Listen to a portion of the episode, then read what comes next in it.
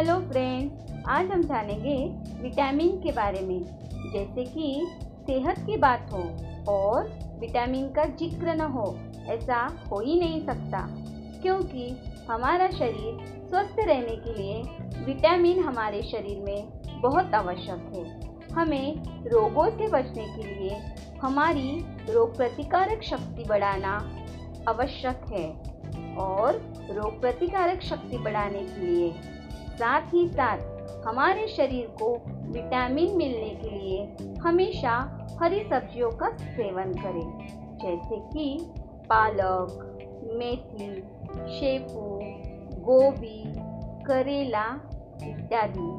साथ ही में हमेशा ताज़े फल खाएँ, जैसे कि केला, चिक्कू, मौसम्बी, संतरा, अनानास ইত্যাদি থ্যাংক ইউ